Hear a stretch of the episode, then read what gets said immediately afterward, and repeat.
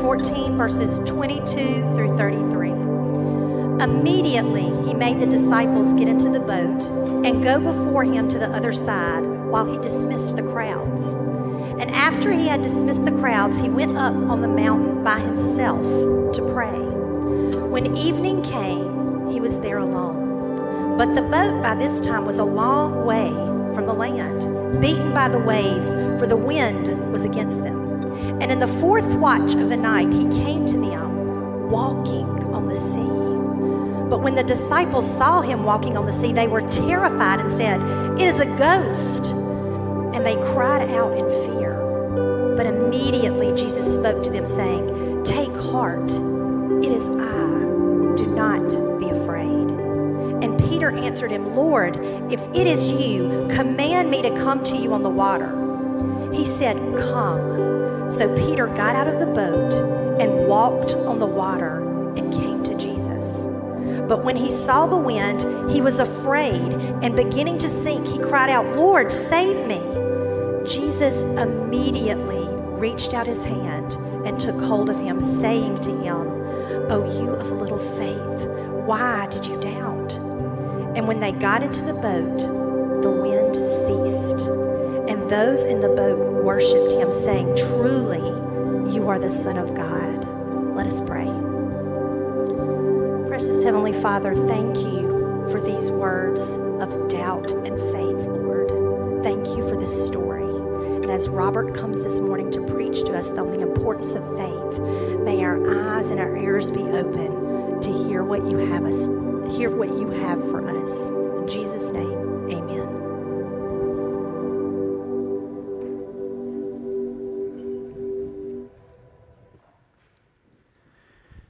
Summer of 1996, the Olympics were in Atlanta, and I got the privilege to be there all summer with a group called Campus Crusade for Christ. It's called Cru now.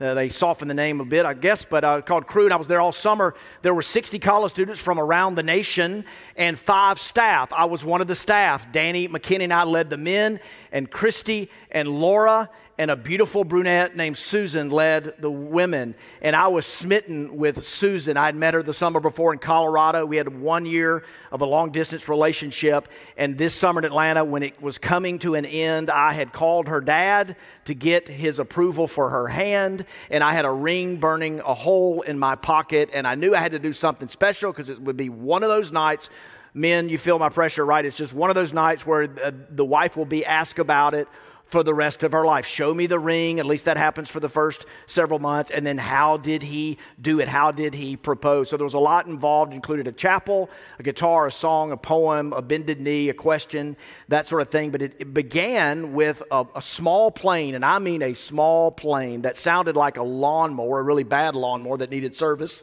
and we had to wear headsets. But when we got there, uh, it was we were in Dahlonega, north of there, and this guy took us in the mountains. Susan asked the question on August 1st, 1996. She said, Who is the pilot? And I said, Some guy Danny knows. And she said, He looks really young. And I said, Yeah, he just is about to graduate from Georgia Tech. And what she didn't know is that I had paid him, tipped him extra to fly some tricks to kind of swoon down into the mountains and kind of, you know, act like there's not enough clearance and then push up on the lever and we go. It was really a really a good evening that led to a question, a proposal where she said yes, but that night she really wanted to know who's the pilot. Of course, she was so swept up in her love for me that it mattered little. But hey, listen, all of us are on a journey, if you will. All of us, as we walk through your life, my life, we kind of want to know if somebody's in charge. We kind of want to know what's next. We, we want an adventure. We want to be swept up in it. We want love and romance. We want to live in a bigger story than our own, but we want to know who's the pilot. Who is the pilot, and what does the pilot offer? Is the pilot trustworthy. We're in a series, a five week series. There's five Sundays in the month of August, and we're in this five week series called Why Faith Matters. And in week one, we looked at how to have a faith that you can keep. And John 8 chapter 31, chapter 8, verse 31 and 32, formed our framework. The, the last half of that passage is the, the words have been inscribed on more universities and more walls than in higher education and medicine than any other words ever spoken. Jesus is like that. He says, You will know the truth, and the truth will set you free. And it was the word know that we talked about. How to keep a how to have a faith that you can keep. And by the way, be glad that you keep is to know. We talked about faith and science, faith and reason, faith and knowledge. That was week one. Week two, last week, we talked about uh, just the difference a faith community can make. And Romans 1.12 is where we were. That formed the backdrop of let us, may we be mutually encouraged by each other's faith. Notice the, the passion of the plurality there. May we be encouraged mutually one another with each other's faith. And we talked about Acts 2. We pointed there, Acts 2, 42 to 47, and we learned from the early church how they, their faith was mutually beneficial. And we, we said that you, you, you know, you gotta, you gotta be real and that you gotta move beyond what you feel. The early church could have plenty of reasons. They, like us, have excuses not to show up, not to be involved, but they ordered their lives around practices. They said, we are gonna show up and we are gonna be devoted. They're not gonna dabble with it. They're not going to dabble, they're going to be devoted to the apostles' teaching, to the breaking of bread, to fellowship of prayer. And we see what God did. And so we also said beyond uh, those other points of just, you know, being real and moving beyond what you feel is to share your life with zeal. And we looked again at Acts, it says, hey, share your stuff. Uh, some of you are funny. You, you talk to me uh, as a pastor and you let your guard down a little bit and you ask me about money. And I love to see you get nervous about money. Who's, who's not nervous about money, right? It's, it's such a, it's, it, we put so much of our security in it and that means so much of our anxiety is going to be in it.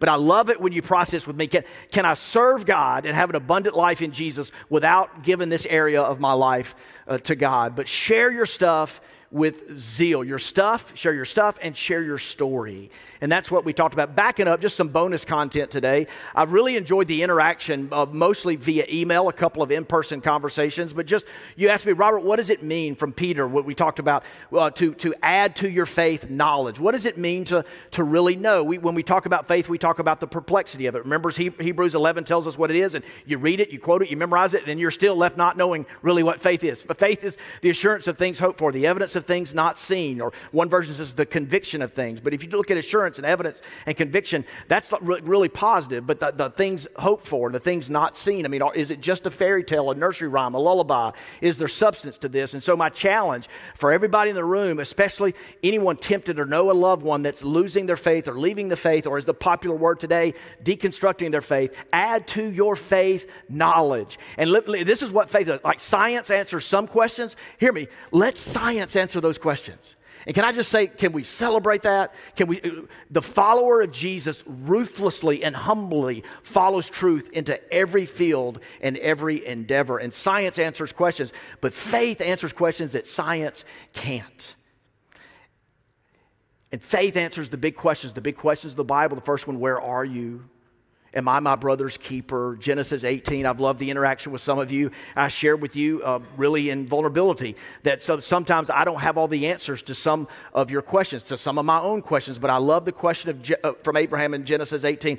God, won't you always do what is just? God's always going to do what's just. I don't hyperventilate. I don't freak out when I don't know something because to me, faith is not a puzzle that I quickly solve. It's a mystery that leads me to a relationship. And let me tell you, the one that has a relationship with me, the one who loves me and created me and called me me to be his own is a good God and will always do what is right. And we will let each other down time and time again. And it, listen, someone texted me yesterday. I was trying to write the sermon. It's like, hey, why do you think people or some people are leaving the faith? And time and time again, it's because of a leader. It's because, and Jesus talked about hypocrisy. One of the things that bolsters my faith is Jesus' teaching on hypocrisy. And people want to get out of something where they see someone that's let them down or hurt them in some way. And there's so much hurt. There's so much hurt. But with our faith, listen, we need to add to our faith knowledge. What does that mean? Let me give you an example. You know, uh, there's a writer, an Old Testament scholar, Walter Brueggemann, and he says that, in particularly looking at the Psalms, all the wisdom literature, but particularly the Psalms, he says there's three phases that the biblical writers go through. And I, I think you do too. Uh, I do. I'll be honest, I do. He calls it orientation, disorientation, and reorientation.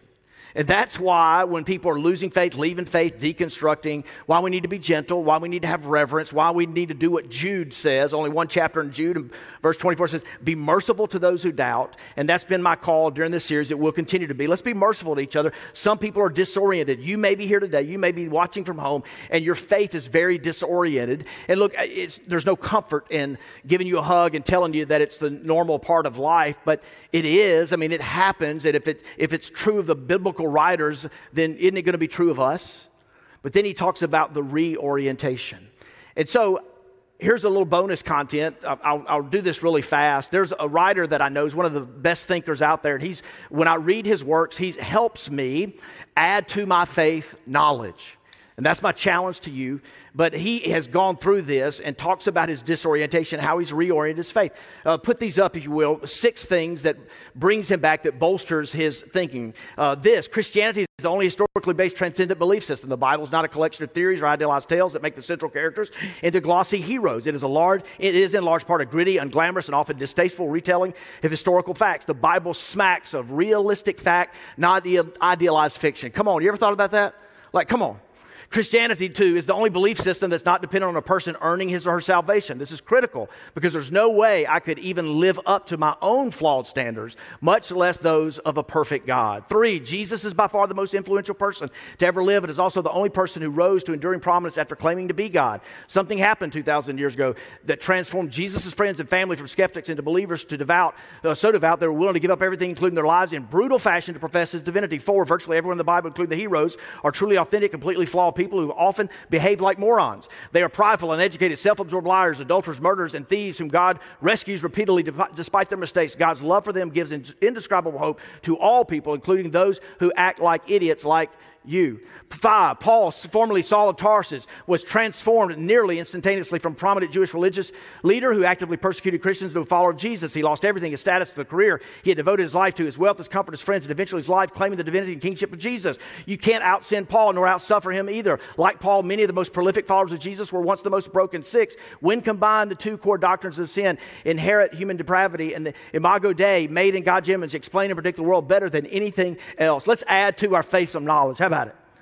Let's like let's do that. Like I know, I know, it's cynical. You know, we're supposed to be cynical and we're supposed to selectively point out all the bad and the anti-intellectual stuff. But I'm just saying, come on, like come on.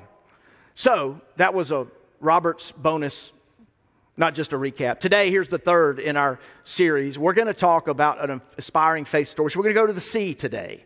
We're going to go to the sea and we're going to go and follow up. Laura saved me some time by already reading our scripture and saying a prayer for us. But we're going to be here in Matthew 14, 22 to 33, in a story that a lot of you, because you're in the early service and you're in church, you probably heard this story a few times. Probably uh, most of you, at least, are, are oddly familiar with the essence of the story. But the sea in biblical times was a place of mystery and terror.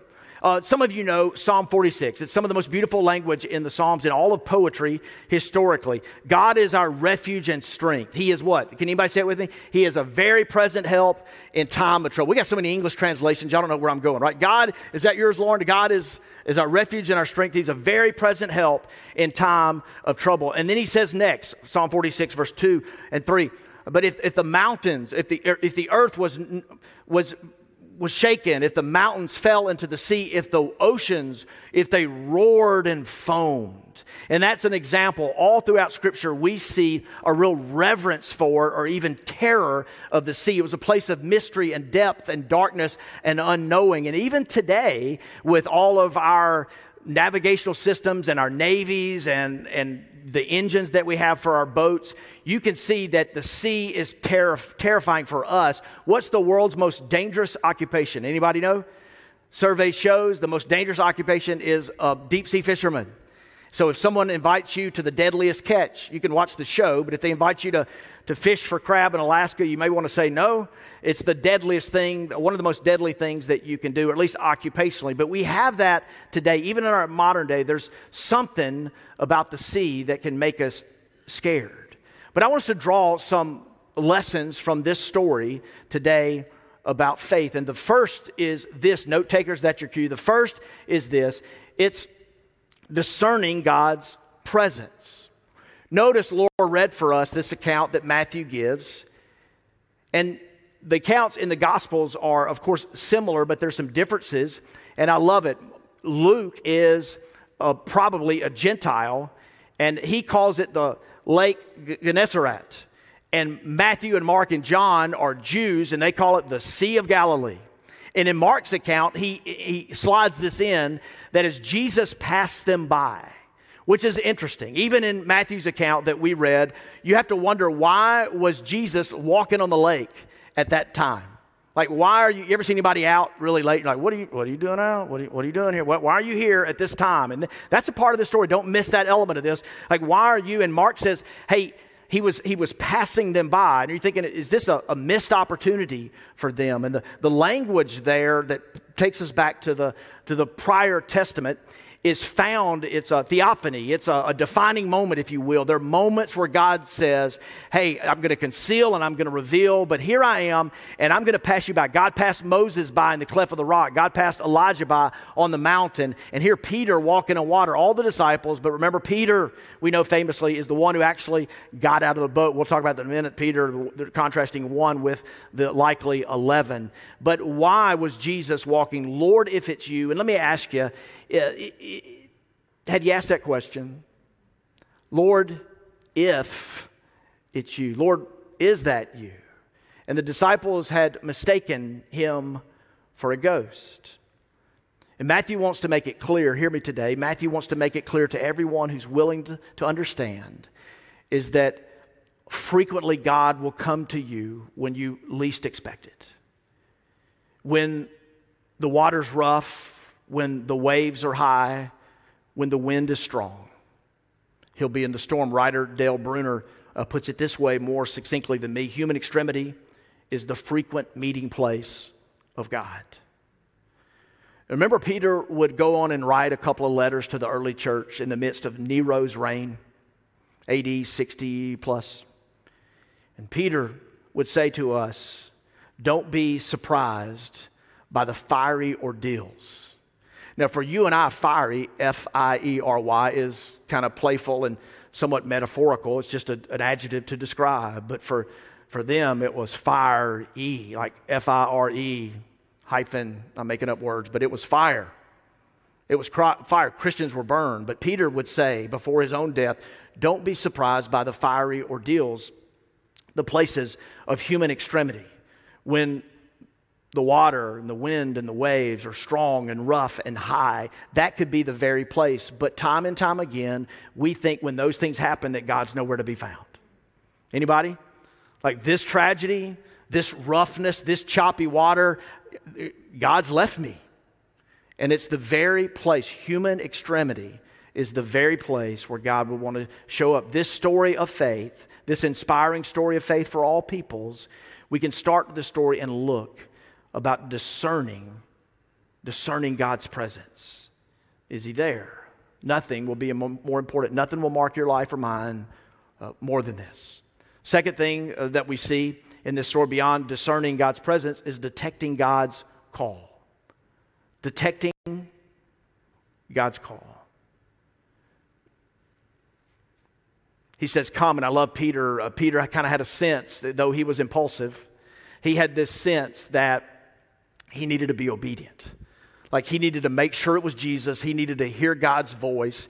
And so, Peter, for all the impulsivity that we give him and the flair for the dramatic and the rush headlong and be the first person, Peter, at least in a moment, had this sense of like waiting. It wasn't a long wait, I don't think, but just, Lord, is that you? And you bid me to come. It's sort of the King James there. You, you tell me, give me the command, and I will come to you. And Jesus extends this invitation. Can you think of what Matthew uh, just said prior to Matthew 14 and Matthew 11, 28 to 30? Some of you know this. Come to me, all you who are weary and heavy laden, come to me. When we come to Jesus, we can find spiritual rest apart from our striving. For any of you that are on the performance treadmill, just a couple weeks ago, kicking back to the Olympics again, this Olympics, there was a lot of criticism for someone uh, who pulled out of events because of mental health issues and opinions just flew on social media. Imagine that. First time in history, opinions flew on social media. And people took a side, and people, it was just kind of kind of crazy, and I, I, I thought ill fitting uh, to be able to do that. But in, a, in, a, in, in Olympics, really mirrors achievement and preparation and hard work and passion and follow through and don't you quit, don't you quit.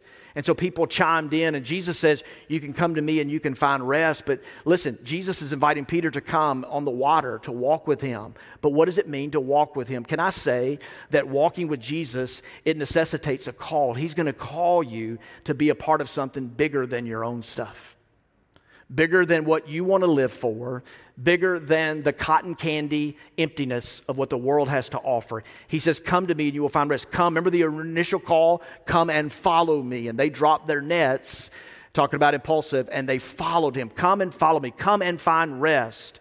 Come, be with me, and come help change the world.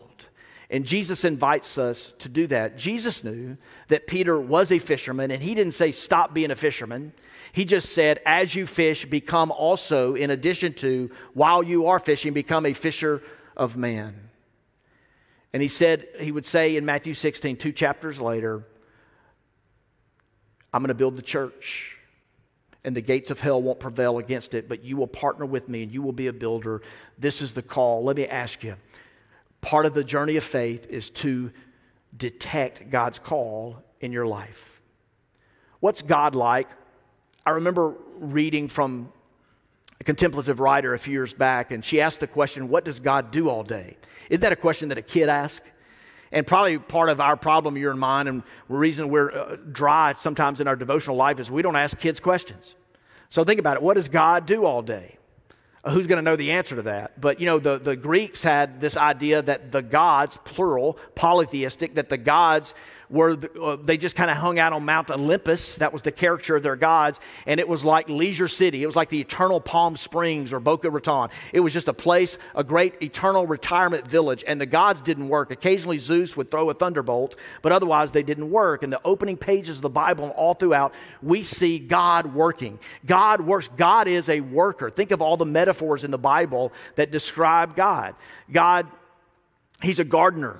He's an artist. He's a potter, he's an architect, he's a builder, he's a shepherd, he's a king.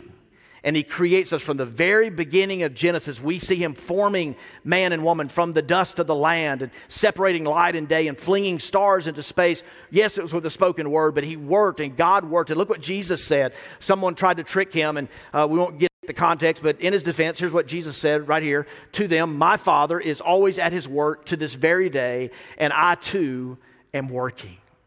When Jesus says come, when he says get out of the boat and walk on the water, he has a calling for you. What's the calling? The worker God, the God who works, is a God who says that you are, we are his workmanship. Anybody need a, to attach some value to their life today? Anybody need to reorient themselves with their identity? You are his workmanship. And he wants our lives to be on display. And like the characters of old, we'll, we'll have all of our messes. Remember last week we contrasted a jar of marbles with a bag of grapes, and marbles can be close together and they can shine a little bit, but grapes bleed and spill on each other. And though the marbles are approximate, the grapes, there's, there's more of a shared life and connection, and that's us. And we are to be God's workmanship uh, in all of our mess and all of our glory, like grapes squashed together that can produce wine for joy and festivity, like we can, we can be a product of what God is doing. So let me ask you, as you think about your faith journey, don't just smile today when you leave in a few minutes and think, ah, cool little story about Peter walking on the water. Think about discerning God's presence and think about detecting his call in your life. Hey, Y'all know I like to do this. Take me seriously here, especially if you're young or if you're a parent or grandparent with a young person. A calling, a lot of times we always think about our vocation and what we do. For Peter, he was a fisherman. He would go on to partner with God in building uh, the church, the first church that has the gates of hell. Look, a pandemic, it'll slow us down, but it ain't going to stop the church. There's a book called uh, about, um, about vocation and calling about walking on the water, if you will. It's by Parker Palmer. He's a, he's a Quaker. Y'all ever read a book by a Quaker? You're in for a treat. And the book is called Let Your Life Speak. And it's about vocation as calling, and it is so good. If anybody orders this, some of you are like, I never read books, but it looks really small. Okay, I'll take the preacher up on, on this one. But it's just one of those, look, so good. Walking on the water means that you step out and you're following Jesus somewhere. He's going to give you rest, but He's calling you to do something. You are His workmanship. Find that calling and live that life of faith. Okay, real quickly, a few more points from th- things that we can draw out. Uh, one is, besides discerning God's presence and detecting his call, it's overcoming fear. When Peter saw the wind, that was the problem, wasn't it? Like, oh, he had the faith to get out of the boat, but then he saw the wind. And all you got to do is live, and you'll see the wind. Uh, think of a new adventure. Think of something just beginning. Think of the excitement and adrenaline. Think of the freshness. Think of the, the blue skies. The blue skies where everything is bright because you're just beginning. And then what happens? Plans can fail and people can let you down. Raise your hand if you ever had that happen. Plans fail, people let you down. Anybody? Anybody had plans fail, people let you down? Doesn't it happen? Look, we see the wind. The wind is reality, it's obstacles, it's setbacks. And it happens. Lauren just led us in a song and uh, said something about uh, yes and amen. And I was thinking of, of 2 Corinthians 1.20. It says that in Jesus, every promise in him is a yes. Now, don't misunderstand that because some of us lose our faith because we're attaching promises to Jesus that he never made. But listen, when he makes a promise, he's always good. And in Jesus, it's a yes. The win for us is the obstacles, it's the realities, it's the setbacks. God told Moses to get out of the boat, if you will, like he told Peter. God told Moses, Go to Pharaoh and tell him to let my labor force go uncompensated.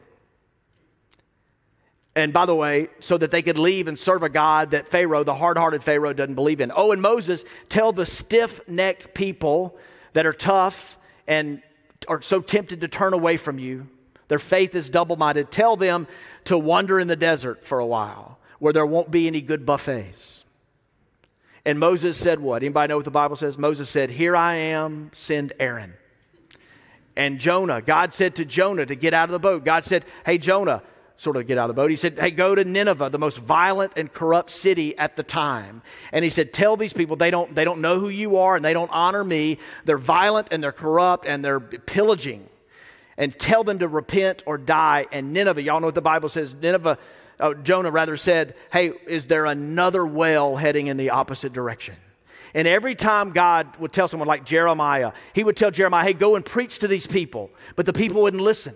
The people just disregarded. Look, I don't want to wade into a mess here, but I talked to a doctor yesterday, and there's frustrated medical community out there. Uh, Mississippi doctors, many of them are crying out, and they're frustrated because people aren't listening to them. I'm like, hey, that's kind of like ministry. You want to have coffee, and we can talk about this. But Jeremiah I said, people don't, y'all don't listen to me. You're pretending that you're listening to me.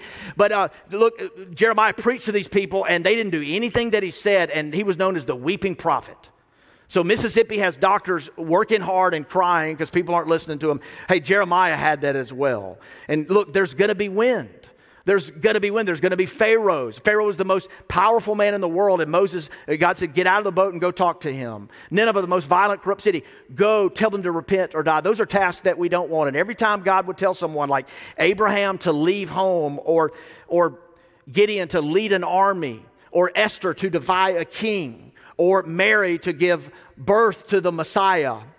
Every time that God would tell someone to get out of the boat, to walk on the water, to be obedient to their calling, to his calling in their life, the scripture never once does someone say, Yep, I got this. Not one time. You're not going to find that in the Bible. Y U P. Yep, I got this. Nobody says that in all of Scripture. They tremble in the boots, they tremble in their boots and their sandals, rather, and they just see the wind the reality, the obstacles, and all. And so, this faith story and your faith story, whatever it is for you, whatever it will be, is about overcoming fear. How are you doing? Not just di- discerning his presence, detecting his calling, and overcoming fear, but there's also this idea of the obvious one it's risking faith. This is what we love about the story. This is the memorable part, sort of the sexy part, if you will. Um, Peter got out of the boat and he walked on water just before we go far here, uh, the word walk, Peter walked. You know, walking is important. We talk a lot about the prophets because as you look at our world today and all of the injustice, like we need some prophetic truth in our day. We need some Amos and some Isaiah, and we even need some Jeremiah. We need uh, some of this. We, we need some Micah 6 8 that you and I are called to do justice, love mercy, and what? Walk humbly. Good job, 930. To walk humbly. But you think about it, there's a lot of walking in the Bible. Before Peter's walk in Matthew 14 to Jesus on the water, it says that God walked with them in the garden in the cool of the day. It's August 15th, and I walked to church today. There's a cloud cover. I said, God, I'm going to walk to church, seven tenths of a mile. I'm, I'm coming to work today, and I s- sweated a little bit. But I walked. God walked with them in the garden in the cool of the day. Abraham took Isaac and took a walk to, to Mount Moriah. Moses took the Israelites and did a walk through the Red Sea. Joshua led them in a triumphant walk around Jericho. The disciples took this inspiring walk to Emmaus, and Paul took an interrupted walk to Damascus.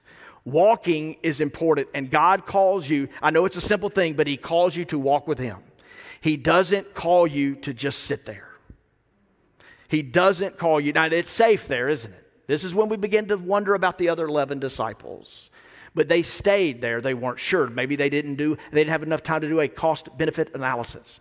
Maybe the, the logic wasn't raw and real enough for them. Maybe they were just scared. Maybe they liked their comfort. Do you think Americans, do you think we like our comfort? Any opinions there? Just go in the average American home and grab a remote control and hide it and see what happens, right? Abject terror. The place shuts down. I mean, I think people become cannibalistic, honestly. That's just my opinion. I'm sure there's stories of that that we can read about on the news. But we love our comfort. We love our lazy boys. We love our remote controls. We like things the way we like them. But the Bible is a story of people walking. God walks with us, and He calls you to walk with Him and walk to Him, and it's a walk of faith. Jesus would tell a story about a CEO and three employees. Anybody, a company leader, a CEO, and three employees, and all three employees, uh, also in Matthew, all three employees were given lavish opportunities. Stop for a second. Everybody in this room is different, everybody has different opportunities, but all of us have opportunities. And on a spiritual plane, which matters most, God has an, a lavish opportunity, opportunities for you. It's out there for the waiting. Can I say it? It's out there. God has opportunities for you. Whether you're really scared now or not, their opportunities are there. And in this story, the CEO gives all three of them this lavish opportunity, but one of them it gets rebuked harshly by Jesus. Does that mess with your categories of Jesus? Some of you want to bend Jesus into like your Jesus.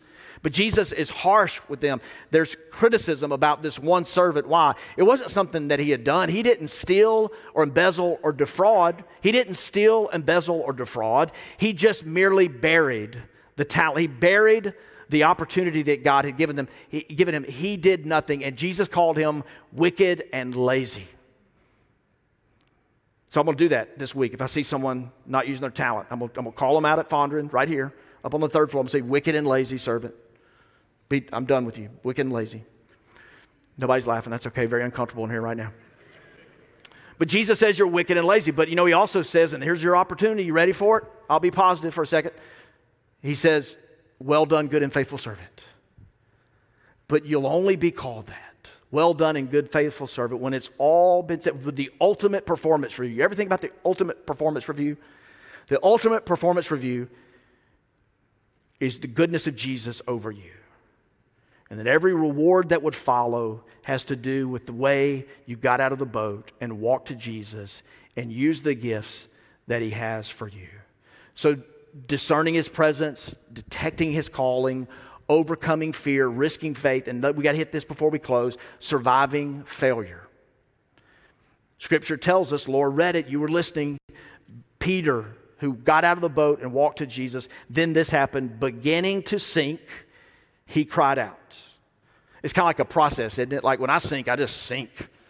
I need to lose some weight or something. I just sink. But Peter was beginning to sink. And so he was, he was shifting his focus and he cried out. Like, you know, there's failure, and then there's being noticed that you failed. You ever fallen down? What's the first thing you do when you fall down? Like you slip, you fall. What's the first thing you do? Am I okay? Did anybody see me? Right? And that happens. I, have stumbled going up the stairs the other day, and a couple of people saw me. I'm like, man, I want them to think I'm like smooth. And just, they saw me. And that's the way we are with our failure. But take that at a bigger level, and that's what we see in him. A few, a few shots, real quick, photos of folks uh, who've lived. This is Jonas Salk, and he developed the vaccine for polio, but he, uh, if you will, quote unquote, failed 200 attempts at it. And ask about it, he, he, he didn't say, hey, I, I failed 200 times. I mean, he invented the polio vaccine. But he said, I just found 200 ways that it didn't work. But then he found the way. Here's my guy, Winston Churchill. He uh, garnered the courage in the era of Nazi appeasement in the mid 1930s to stand up, and it was political suicide, historians say. And when asked uh, how he got the courage. Of course, he mentioned the allies of the United States, props to United States of America, but he also mentioned uh, grade school when he had to repeat a class and someone was learning about his history and said, Winston Churchill, you failed a grade. And he said, I didn't fail the grade, I just repeated it a second time for reinforcement. Third figure is someone maybe you haven't heard of, unlike the other two. This is Sir Edmund Hillary. He made a bunch of attempts to scale Mount Everest. I, am reading some of your lips. You have heard of him. And he tried to attempt many, many times to scale Mount Everest, and he successfully did it. But there's a legend that he stood at uh, toward the base of the summit or the beginning of the base of the summit, and he defiantly pointed toward the mountain and he said, I'm going to come back and I'm going to defeat you because you're as big as you're going to get, but I'm still growing. You see, when you climb, you fail. And when you fail, you learn. And when you learn, you grow. And then you climb the mountain, or you walk on the water, or you step out and you use the spiritual gift that God has given you, or you find the calling and you live a life of faith. Why does faith matter? Y'all, y'all we're going we're going to die through a slow death through boredom and stagnation unless we live this journey of faith. So as we close, and Lauren, y'all can make your way up the team because I want to kind of preach on time and honor the clock. Uh, let's talk about focus because Peter, when he discerned the presence of God, when he detected God's calling in his life, when he was learning about overcoming fear and risking faith and surviving failure, it had to do with his focus. There's some principles that in psychology they talk to us about. Uh, remember, all truth is God's truth, and when there's science, it's a good thing. There's a law of cognition. The experts tell us the way you think determines your life. Now, I would reject that if it wasn't in the scripture, but just read Proverbs 4, you'll find it there. Read Romans 12 1. Read Philippians 4 8. You'll find it there. The way you think determines your life. It really, really does. The law of exposure is similar. When you wed the two together, they're powerful. And some of you are depressed and lonely and hurting and not living a life of faith. You're gripped with fear. By the way, nothing will sink you faster than fear. It's the law of exposure. Your mind will think about what is most exposed to. Like you probably know that, you have some subconscious sense of that, but are you meditating or are you just worrying? Are you training your mind to let the word dwell in you richly? Is that is that your jam or not? Isaiah 26 3, one of my faves. Y'all know this? You will keep in perfect peace all who trust in you and all whose thoughts are fixed on you. The law of cognition, the law of exposure, what scientists are figuring out about human behavior, the scripture writers knew long ago. The focus of your life. Here's what I love about our Savior. Their focus in the end of this story, now, it would be up and down, it would be a jagged line to the left to the right, up and down, just like your life is and mine. The writers, it says that, that, that, Matthew says truly they worshiped him as the Son of God. Here's what I love about the Savior. Here's what I love about the Savior in this story. He pulls Peter up and he pinpoints what's wrong. Where's your faith? I love that about our Savior. Like we just want to, we probably want a guy that'll pull us up. But here's a Savior who loves us so much, He'll pull you up and He'll pinpoint the problem for you lovingly and constructively because He knows when you climb, you fail. When you fail, you learn. And when you learn, you grow. And He's got something out there for you. And so, as we close, before we pray and sing, give and go, consider Psalm 107 about the sea. You know, these disciples with him, they all, they all knew a lot about the law, the prior writings. Jesus loved the Old Testament, by the way. It's important for you to know that if you don't. I bet they knew this, and then they were just going to learn, like really learn about it. Isn't that like us? Some went off to sea, Psalm 107, verse 23. Some went off to sea in ships plying the trade routes of the world. They too observed the Lord's power in action, his impressive works on the deepest seas. He spoke, and the winds rose, stirring up the waves. Their ships were tossed to the heavens and plunged again to the depths. The sailors cringed in terror. They reeled and staggered like drunkards and were, and were at their wits' end. Lord, help! They cried in their trouble and he saved them from their distress. He calmed the storm to a whisper and stilled the waves. What a blessing was that stillness as he brought them safely into harbor. Let me pray. Would you stand?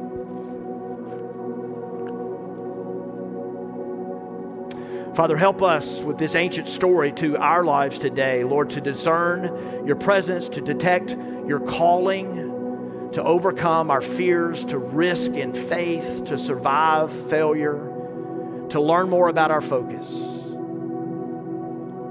And Lord, you give us life and you give us this peace when we shift our focus to you and your character.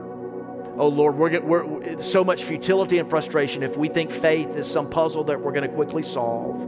It's a mystery that leads us into a relationship. And yes, amidst the wind and water and waves, the immensity and expanseness and vastness of the sea, your power is greater. And Lord, may it be activated in us as we activate faith in you, in Jesus Christ. Bless the giving, bless our generosity. Lord, let us not hold back money. Let us not hold back walking towards you on the water with our finances in every area of faith. Lord, allow people today, everyone that's willing, allow people's lives to speak, to speak of faith, to speak of your word. Bless these tithes and offerings, and Lord, may we honor you. In Jesus, amen.